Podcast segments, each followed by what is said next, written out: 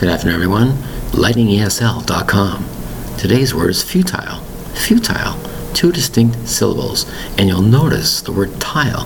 The whole word is spelled F U T I L E. Futile.